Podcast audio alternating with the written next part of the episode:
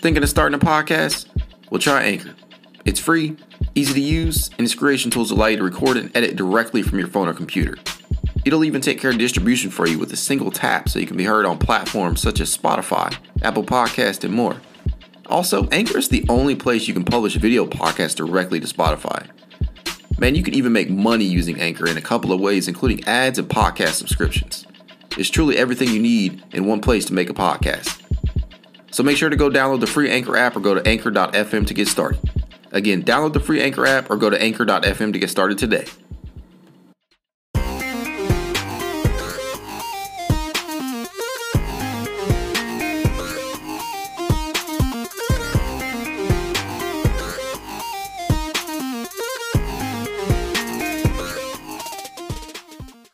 Welcome to another edition of the It's Cavalier podcast. As always, it's your boy Mac.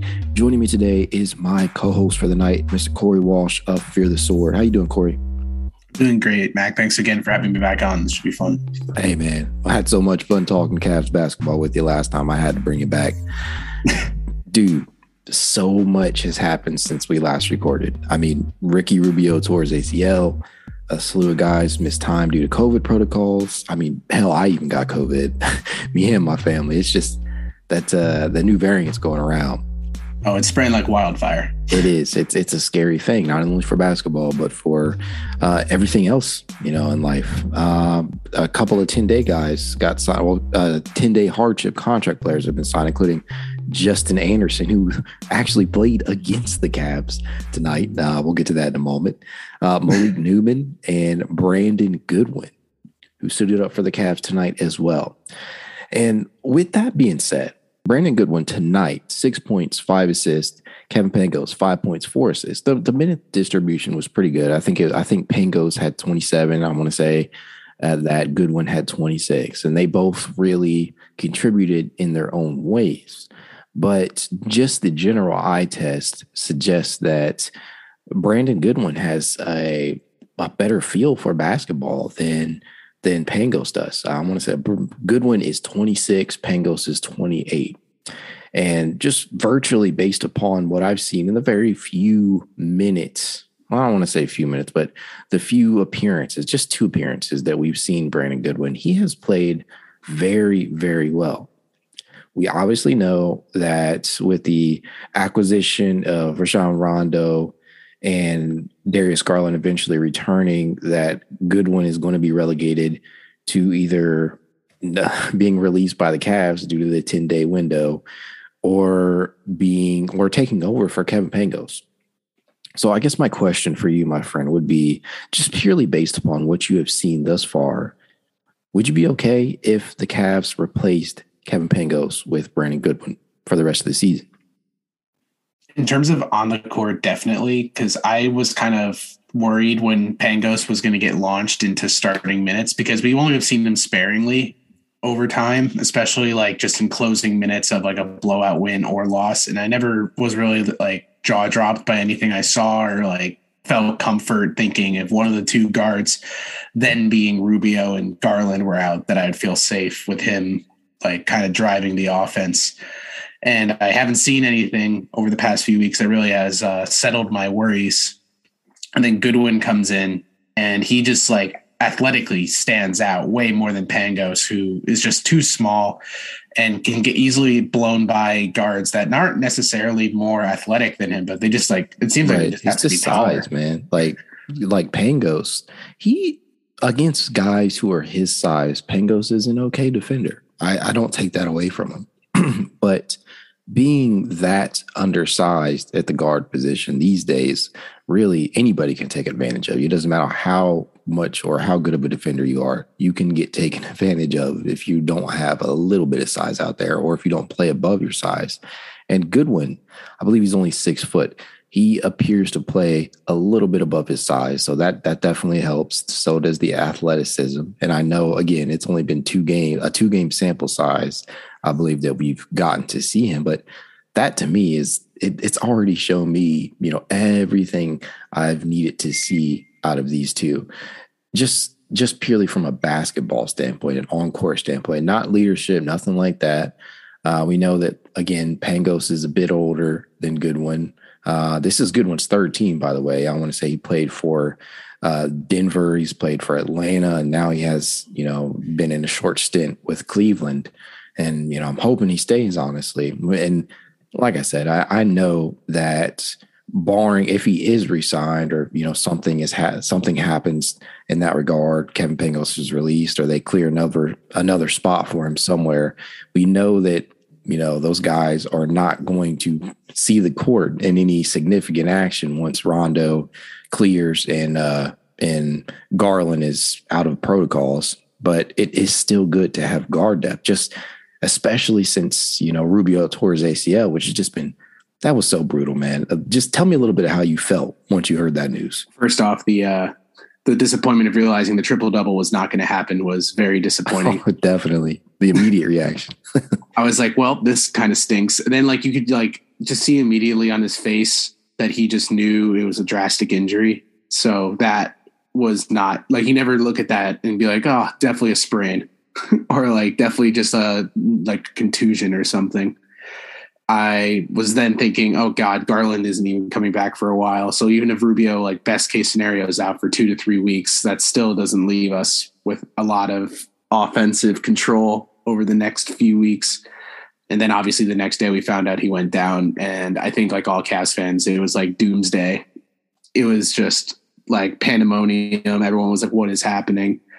Rubio is like the focal point of this entire offense when Garland's not on the floor and without Garland even on the floor as an option. You just kind of wondered what was going to be the like the straw that stirs the drink here. And that's kind of the struggle we've been seeing over the past two games or three since he's been out. Yeah, I mean his impact on and off the court can't be questioned at this point. I mean, the offense just flew it just it flowed.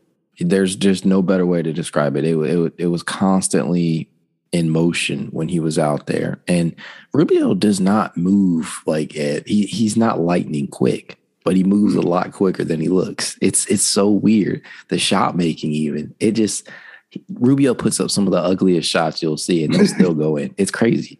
The jumper is hideous. It, it is, like it kind of moves in hitches. Yeah, it, I mean the one-legged jumper.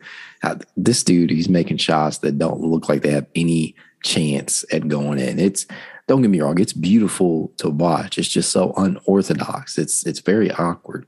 Yeah, you, I, I find that players in the NBA who have a high IQ necessarily like are just not don't seem to be athletic and move the, at the game like at the fast pace. They kind of like to take their plays at their own pace. Like even though LeBron is like one of the best athletes in the entire NBA still, like when he wants to play his style of game, the game just moves so slowly for him. Like he oh, just wants to manipulate the chessboard.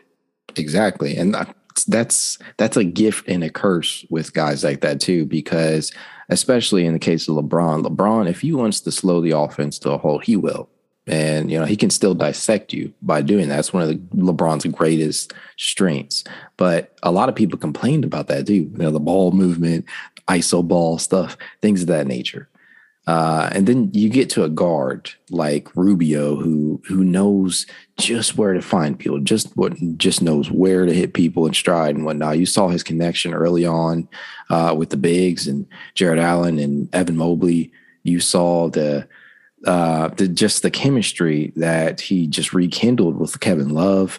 Just been beautiful, and for me, man, I think Ricky, Ricky Rubio had probably one of the biggest reasons why Kevin Love is playing the way he is.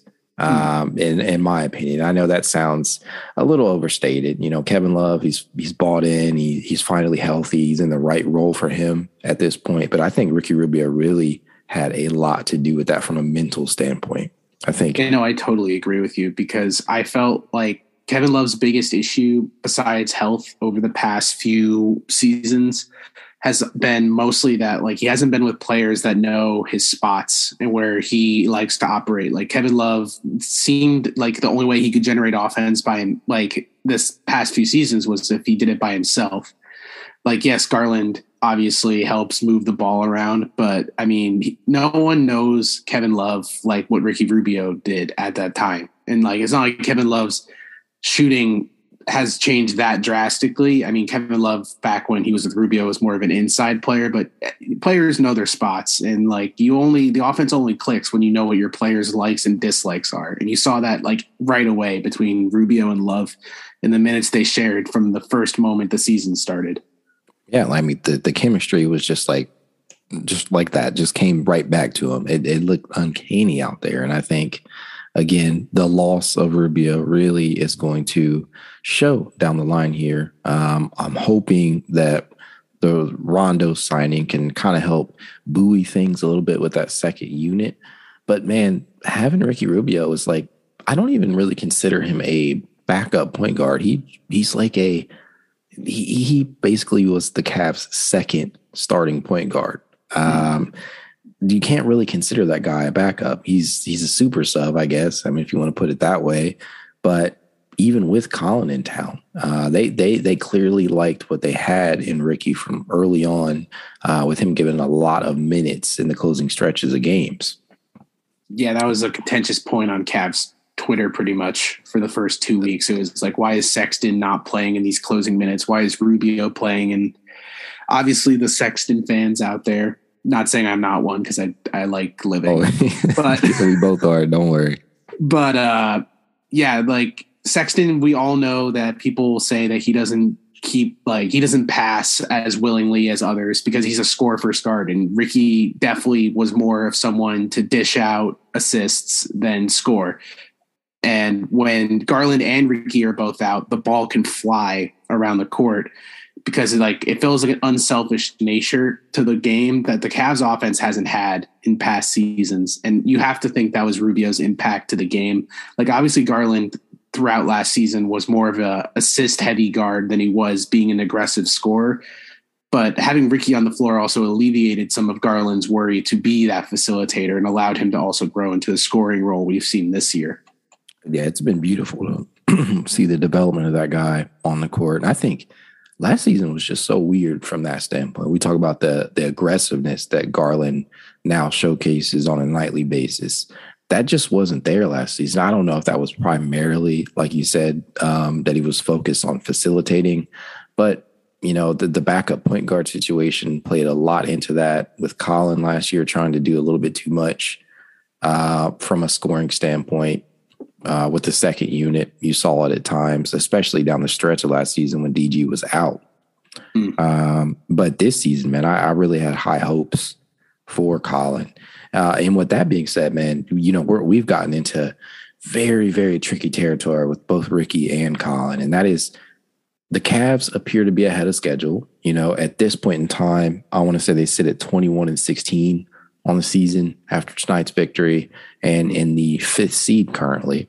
So obviously, you know, we're just a little under halfway through the season. So we don't know what truly could lie ahead for the remaining stretch of the year. But for all intents and purposes, this team looks like it's ready to contend for a playoff spot, uh, not just the playing game, but the playoffs. So again, they're in very tricky territory with both Ricky and Collin. So we'll go to Ricky first. Do the Cavs now, with him being out for the remainder of the season and not under contract for next year, do they have to entertain trade offers for him? Do you think that makes sense? Um, it depends, I think, on the culture that you kind of want to build within the team. Because I mean, there's been rumors for the past like month or so that really got started getting kicked up again two months, two weeks ago that Ben Simmons was like the Cavs were the top of the list. Don't get me started on that. yeah, and uh, I saw a report that said that the Cavs players were not interested in trading for Ben Simmons. This was also pre Ricky Rubio injury, and they were saying that they wanted to keep the guys that they had in house because they don't want to mess up a good thing, which obviously makes a ton of sense. And I feel like in a weird way, even though Ricky isn't on the floor, by trading Ricky away, it kind of feels like you're trading away like a heart of the team. I know everyone likes to focus on like the three uh, pillars that we have with Mobley, Allen, and Garland, but you can't really say that Ricky and uh, Kevin also are not like pillars to this team with their veteran leadership. And if you just trade Ricky away for like a rental or as a part of a package, you're not only trading away the possibility of bringing him back next year, but you're also going to leave that locker room very hollow in terms of what you're. I don't know what you would better in leadership. Yeah, I mean, to me, that's that's kind of how it is. On the one hand, I can understand making a push for a guy that you might consider extending, a la Cam Reddish, somebody like that. Uh, but even still, that's a hefty price to pay when Rubio has just showcased such a, a tremendous impact on this roster. Um, the veteran leadership that he provides has been unquestioned at this point.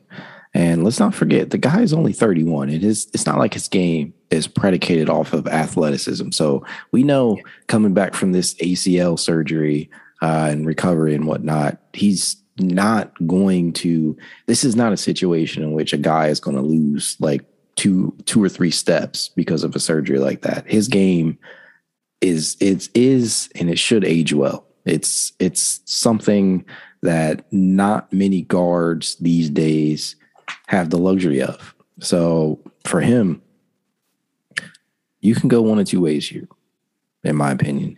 Sure, you can make a deal that brings in an impact player uh, for this season, whether that be like a Caris LeVert, somebody like that. You guys, you know, the listeners and Corey, you probably know too. You know how I feel about Ben Simmons. I, I like Ben Simmons as a basketball player. I just don't think he fits what this Cavs team currently does. And I don't think the personnel, the roster that they have is really tailor made to fit what Ben, ben Simmons is all about. Yeah, I feel the same way. I Just, find that like I feel like people like a Ben Simmons would make sense on this Cavs team if we didn't have Evan Mobley and Jarrett Allen because I think if, even if you had even if you had Evan and you had a I think the real problem is Jarrett. and that's let me clarify my uh my stance on that. I just it's not as if Jarrett Allen is a bum. He just doesn't space the floor. So yeah. uh and that's the the main component that you need from a center when you're thinking about Ben Simmons. You need a center who can, you need a stretch five basically. Yeah, exactly. And then people talk about Ben Simmons like he could be in this Draymond Green type role if he like when he moves on to his next team. And in order for him to do that, someone between Mobley or Allen would have to get bumped out of a spot to accommodate a Ben Simmons. And I just feel like with the way the team works right now, especially so heavily predicated on pick and roll, I don't see Ben Simmons being the type that's willingly going to set picks for you 24 7. No. And that, and he, he's going to want the ball in his hands, which means you're going to have to take the ball out of Darius Garland's hands. And we have seen how much DG has been flourishing with pretty much the full control of the offense, the keys to the offense. Yeah, and then people complain on Cavs Twitter about Isaac Okoro's offensive game. I hate to break it to people, but like if they think if they complain about Okoro, they're going to complain about Ben Simmons' offensive game a lot more. It's a lot more shy than uh, Isaac Okoro, still willing to take three to five. He spaces a little bit more. Exactly. At least the defense like thinks there's a chance he's going to shoot it. You you know with Ben Simmons, you have absolutely no fear that he's going to pull up from three point range. We know we know Isaac Okoro kind of is what he is right now from that standpoint, and he has prior to this recent stretch of games, uh, prior to his exiting due to the COVID protocols, he was starting to show a little bit of a semblance of an outside game. But with him, it just it's all about confidence we know that Ben Simmons is a tremendous defender and we know what he could add from in that regard, but it just getting back to the original point, it just wouldn't make any sense to bring in a guy like that, uh, assuming that the Cavs didn't want to retool their roster around him. So, like I said, getting back to the main point, if you're going to deal Ricky Rubio, it's not going to be for a guy like Ben Simmons. It's it's going to be for uh, a wing or possibly uh, a younger guard, somebody that could contribute now. Uh, and that's why a lot of people still are thinking Caris LeVert, uh, a name like that, or Terrence Ross. You you just there's not a lot of options out there, and that's why the team went and opted to trade Denzel Valentine for the likes of Rajon Rondo. And on the other token of this even more difficult decision is what to do with Collin Sexton. Me, Uh, I would like to think that the listeners know how I feel at this point in time. And my stance has never truly wavered about his future with this team. However, it has changed about whether or not he has to start. And we talked a lot about that on the last episode that we recorded. And my my standpoint on that remains the same. However, I got to say, with the Rubio injury, with the trade deadline approaching, I am starting to feel a little bit uh, stressed out about whether or not, you know, both of those guys are going to remain Cavaliers past that point. Does it make sense to consider trading Collin Sexton? In a weird way, I feel like it makes more sense to trade Collin Sexton than it does to trade Ricky Rubio, which I feel like is a very polarizing statement. but at the same time, I just am looking in terms of what would fit more with this team in following months and seasons. And I feel like we're you can constantly make an argument that when so like if you if you sign Ricky Rubio back this offseason, you're probably signing him to like a two or three year deal, not too heavily yeah. like incentivized. It's going to be a, a, a fairly cheap deal in the retrospect, something tradable, and you know what you're going to get and Colin Sexton is still a young player. He's a project. You're not going to be able to sign him to that type of deal, regardless of the injury, which I think he'll totally bounce back from and be fine. But you don't think he, you don't think the one year deal is still on the table for him if the Cavs are unwilling to like budge on like a, I don't know. A lot of people have a lot of differing viewpoints on what his contractual value is. I know that they don't obviously want to give him like a hundred plus million dollars, but to on a contract year with an injury happening like this, you don't think his camp considers like a one year prove it type of deal? I would honestly hope so because I feel like that's the best thing for both sides.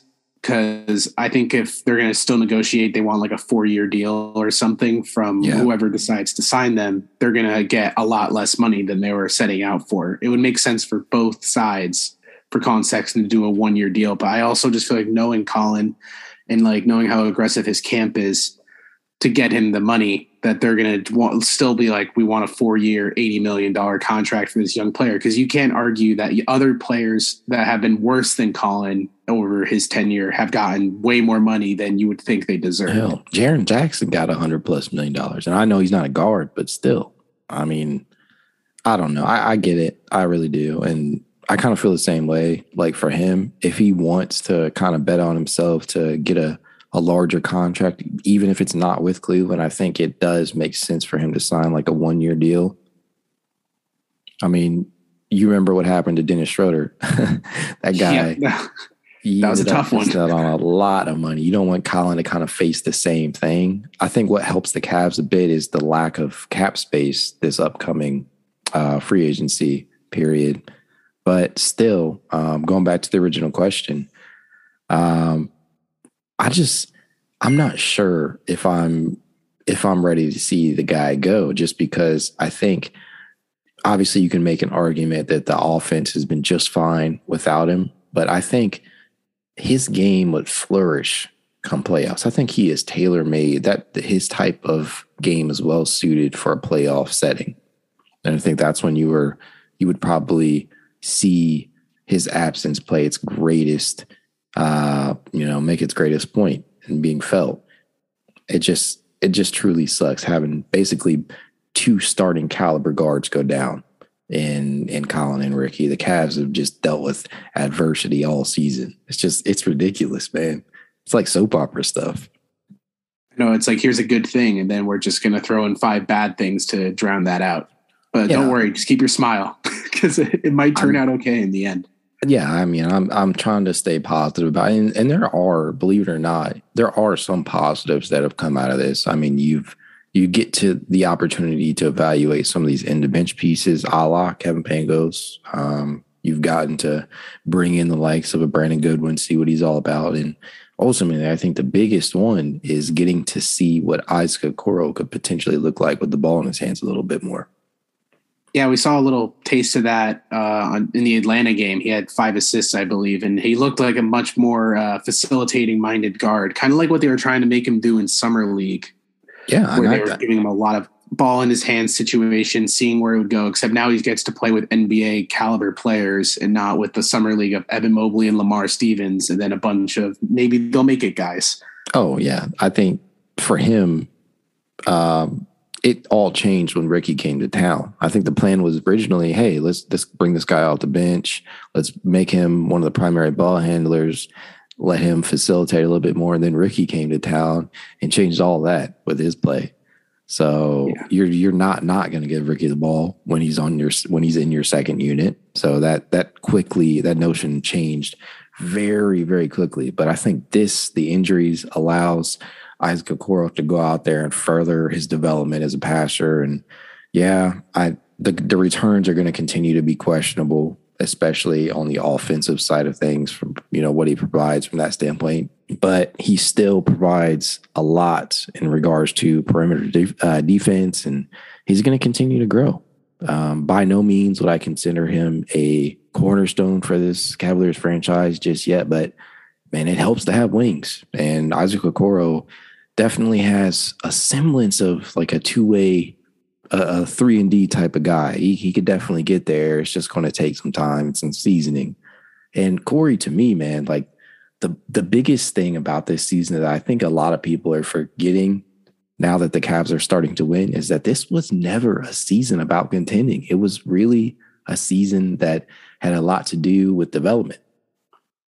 I think. Yeah, no, I, I totally agree. Um, I that's why when people talk about these trades that the Cavs should make or shouldn't make, I'm like, why are we rushing the plan that we didn't even know we were going to have to be in the situation in the first place? Like, we should just be taking the good house money come and not risk down the road for now. Completely, you, the Cavs are playing with cow, uh, house money this year, and I, I kind of made this. Uh, you know the comparison earlier the similar to the eagles you know nobody and for for those of you who don't know out there i am a philadelphia eagles fan not a browns fan. Um, people came into the season with with both teams thinking hey these these guys are not going to have a shot to do anything let alone you know finish in in a contending position for the playoffs. Yet here both of them are. Philly won today and has a very good shot to get into the postseason and the Cavaliers have been even better. And prior to all these injuries, were looking like a lock to make the play uh, playoffs. So, yes, I know that you need to kind of evaluate things fluidly, and I've spoken about that throughout this whole season. But still, we don't need to get hasty here. We don't need to push in all the trade chips. We don't need to make any big time deals. And it's part of the reason why I love Koby Altman, man. He's like stand uh, you know, standing pat and remaining true to his vision and kind of just seeing this whole thing play out. And I think a lot of times with these GMs who you don't get to see stay in places for a long period of time is because they don't get enough time to execute their vision and their plans. Mm-hmm. Yeah, it's a um, very impatient league. It's like, what have you done for me lately versus what have you done in the past? That's exactly and, what it is like I feel like no team further exemplifies that than the New York Knicks. I mean, last season is what we're experiencing now with this Cavs season. It's like, whoa, this where did this team come from? This is awesome. We can build so much off of this. And then now this season they're starting to slow down a little bit, which is natural. I feel like with the Tom Thibodeau style off like teams in the league.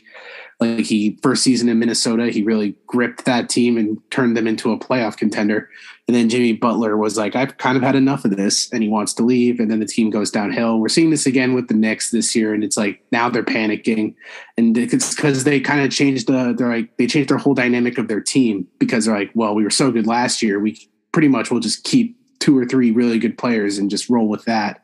And that's what my fear with this Cavs team is: if we touch it too much, it's going to drastically change the outcome of seasons down the road. Now, obviously, we have more young talent than the Knicks do, but it's I'm just using it as an example. Oh no, I, it's it's a fair example. I get it. Uh, definitely, you know, you could probably lump Atlanta in there too.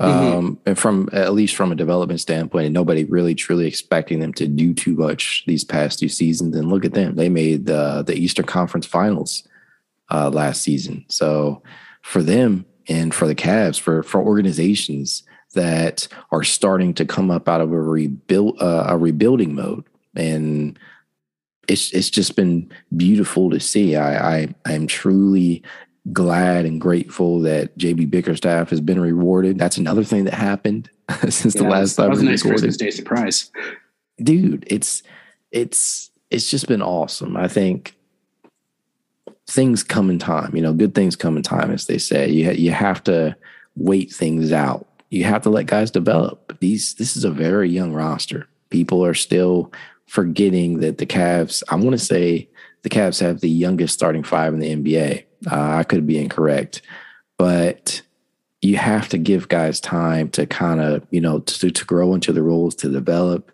have to play things out. And like I said, this this was never a season about contending. This is truly a season of development. So any anything extra is just gravy, man. It's just it's all it's all house money. And so I'm not going to be surprised if this Cavs team gets bounced in the first or second round, but I will still consider it a you know, a, a very, very big success. I don't know about you, but nobody expected them to, to, to look like this. And I've always been real high on their potential for the season, but I'd be lying to you if I thought they'd be this far ahead.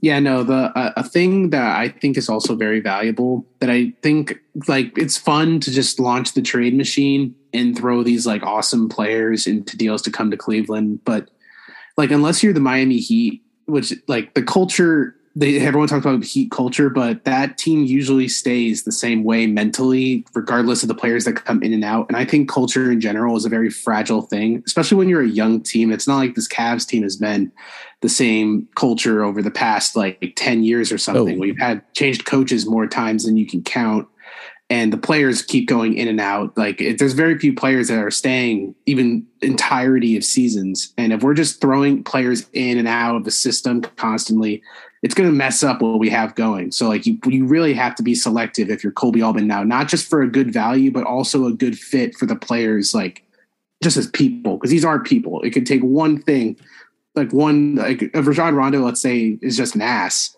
like that could backfire. hey, he has he has a crazy personality. Uh, you know, he's done some things in the past with with teams from a chemistry standpoint. Let's hope he doesn't bring that uh, that mentality over with the younger roster that we have.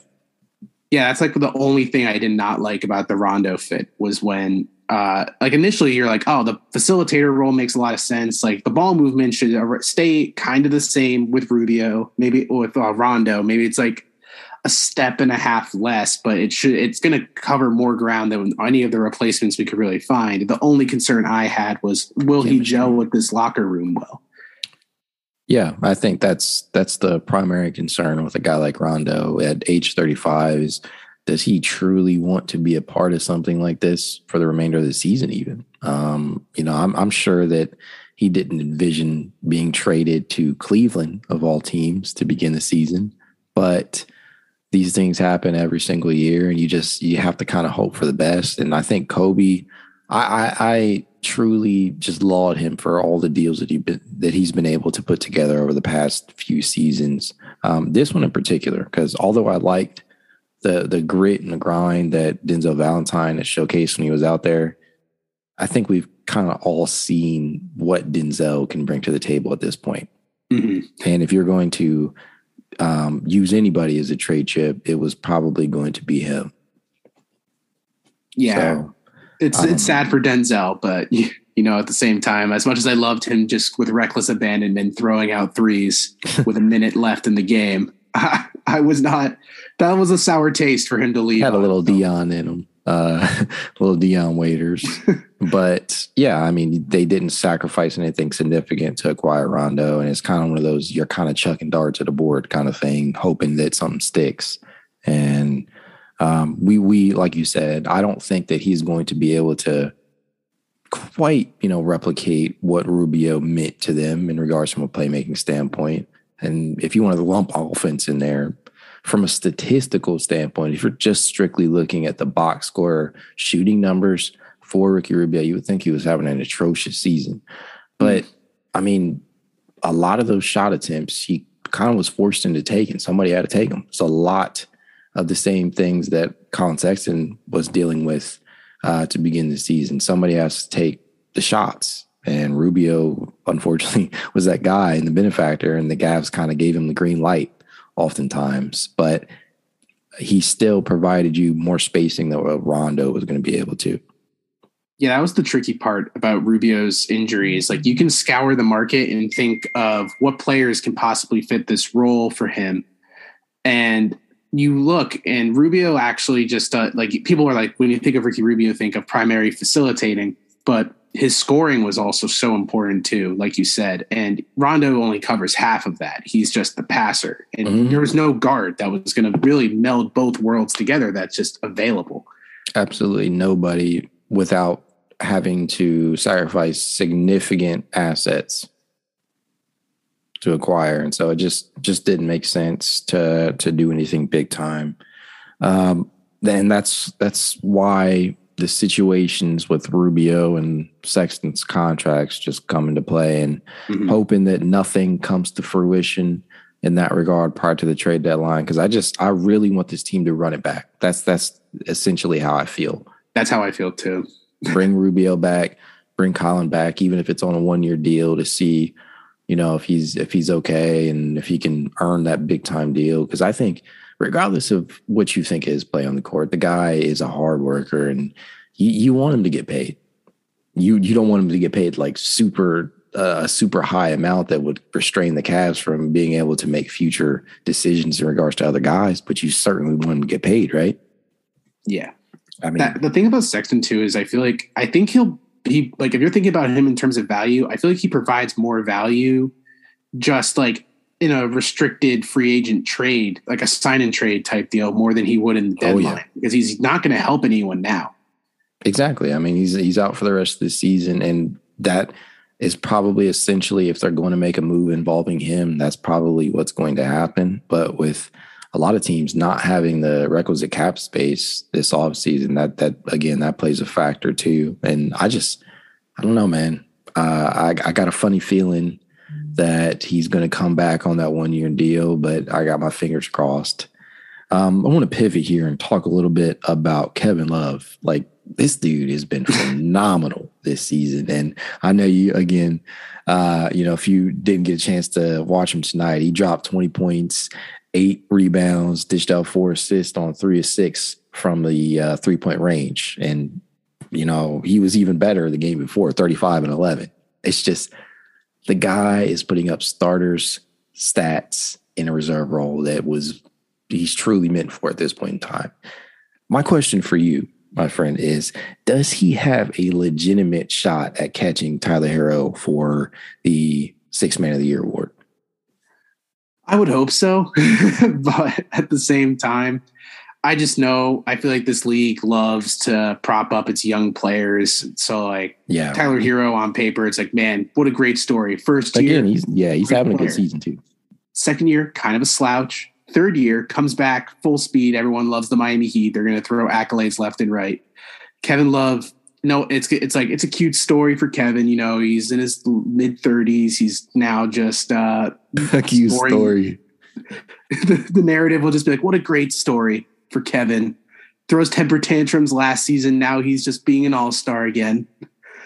and I just I, I hate to think that he won't get it, and I just feel like there's there's no way unless he just keeps going on this like nuclear tear that it's going to happen. Dude, I mean, it's certainly looking like he could possibly do that. I mean, oh, I totally hope so. I don't want to sound like a pessimist or anything. I love what Kevin Love's been doing. I said last time you had me on how much I love this oh, Kevin yeah. Love resurgence. Yeah, I know you're a Kevin Love uh, purist. uh, I'll, I'll, say this: I, I, can see the headlines now from Crybaby to Golden Boy in Cleveland, and I, I, couldn't be happier with him, man. I mean, we again, like we we talked about this a lot on the last episode, but again, he's never going to live up to his contract. But this is damn good for his age and what you've got out of him out of him from the past few seasons. Like this, this is a complete 180 for him.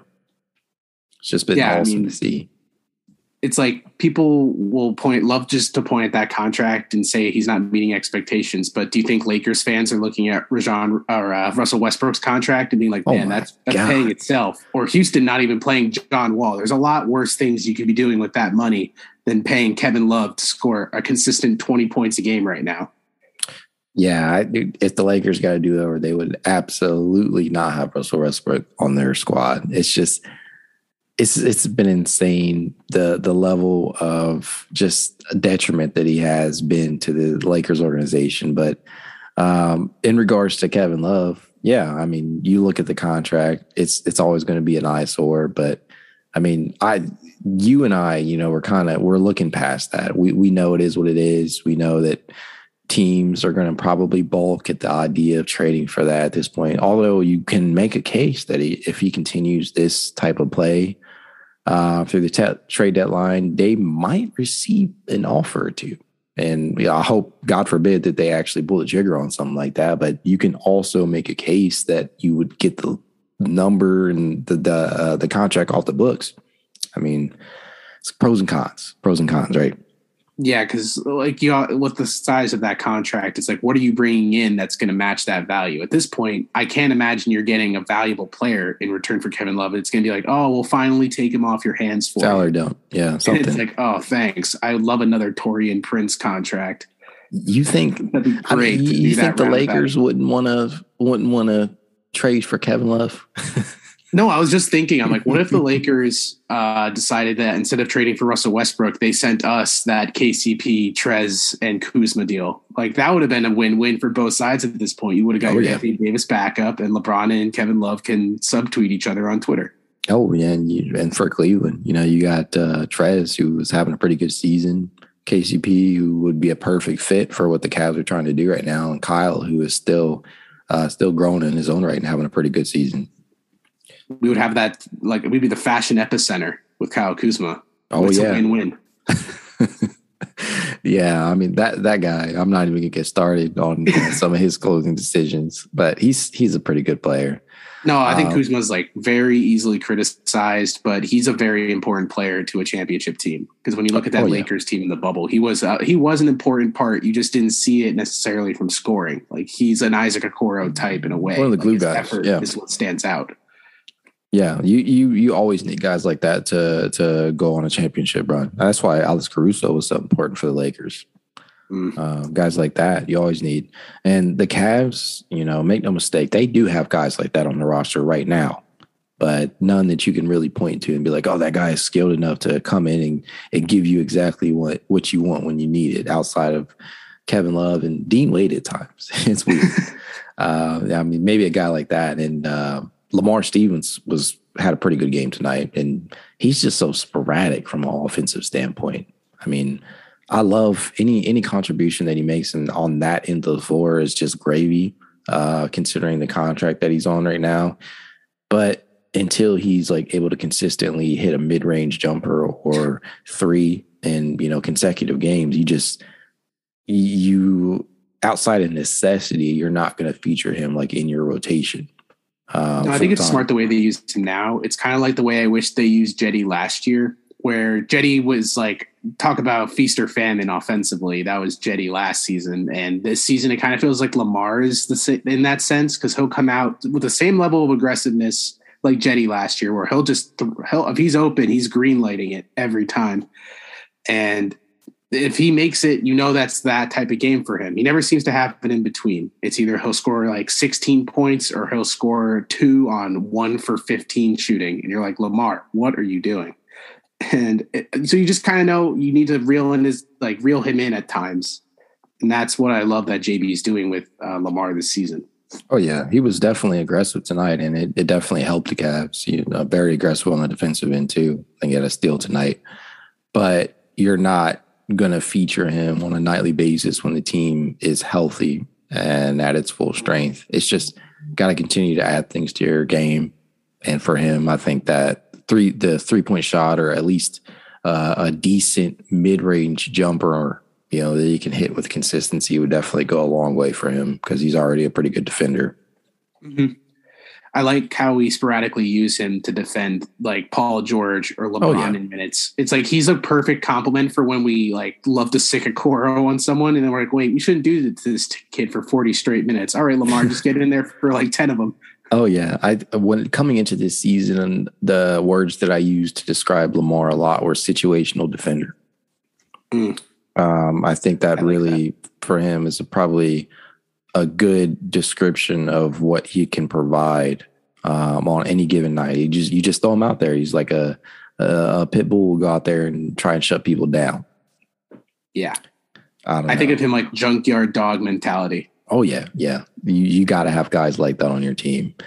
Uh, man, it's just it's just been beautiful all around in regards to contributor uh, contributors for this team, and so Man, before we get out of here, I just want to ask you this one question because he, no matter, no matter the opponent, no matter which situation he finds himself in, Evan Mobley always seems to come up when you need him. And so, my question for you is: Has he locked up the Rookie of the Year yet? Is it too early to say that? I would really hope so. I feel like there's going to be this NBA hipster tornado that awakens, and it's going to be like, how is Josh Giddey not considered for this award? He just got a triple double and a double double with no points, and I just can see like NBA Twitter like just falling in love with that when the true answer is right in front of them.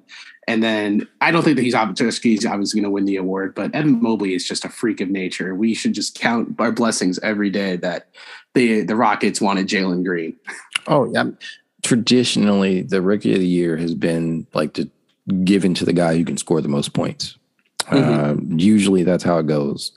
We know exactly how impactful Evan Mobley is, especially on the defensive end. He's just really scratching the surface on offense, especially as a spacer.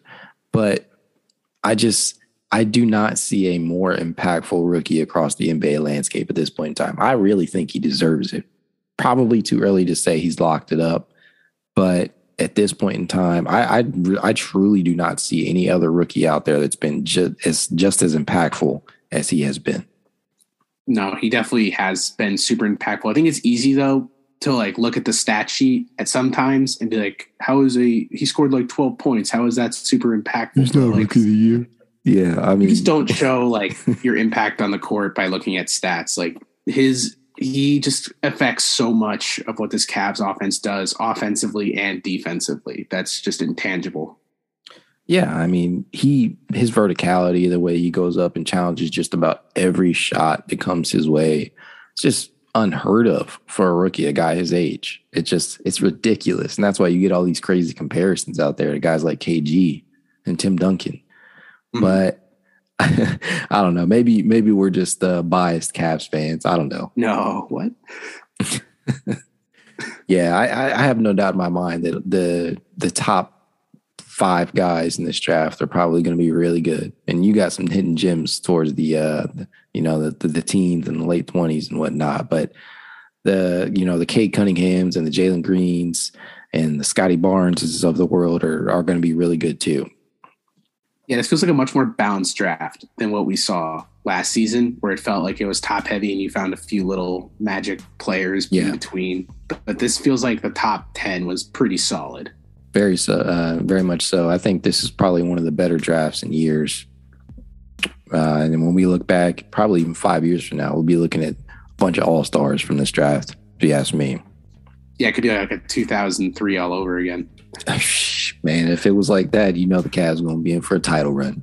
I, I, mean, we hope that, right? I mean, uh, I don't know. But with that being said, man, I'm going to uh, go ahead and close out today's episode. As I always tell you guys, if you'd like to reach out, you can at It's Cavalier underscore pod on Twitter, TikTok, Instagram, YouTube. Have a good one. And thanks to Corey again for hopping on today's episode.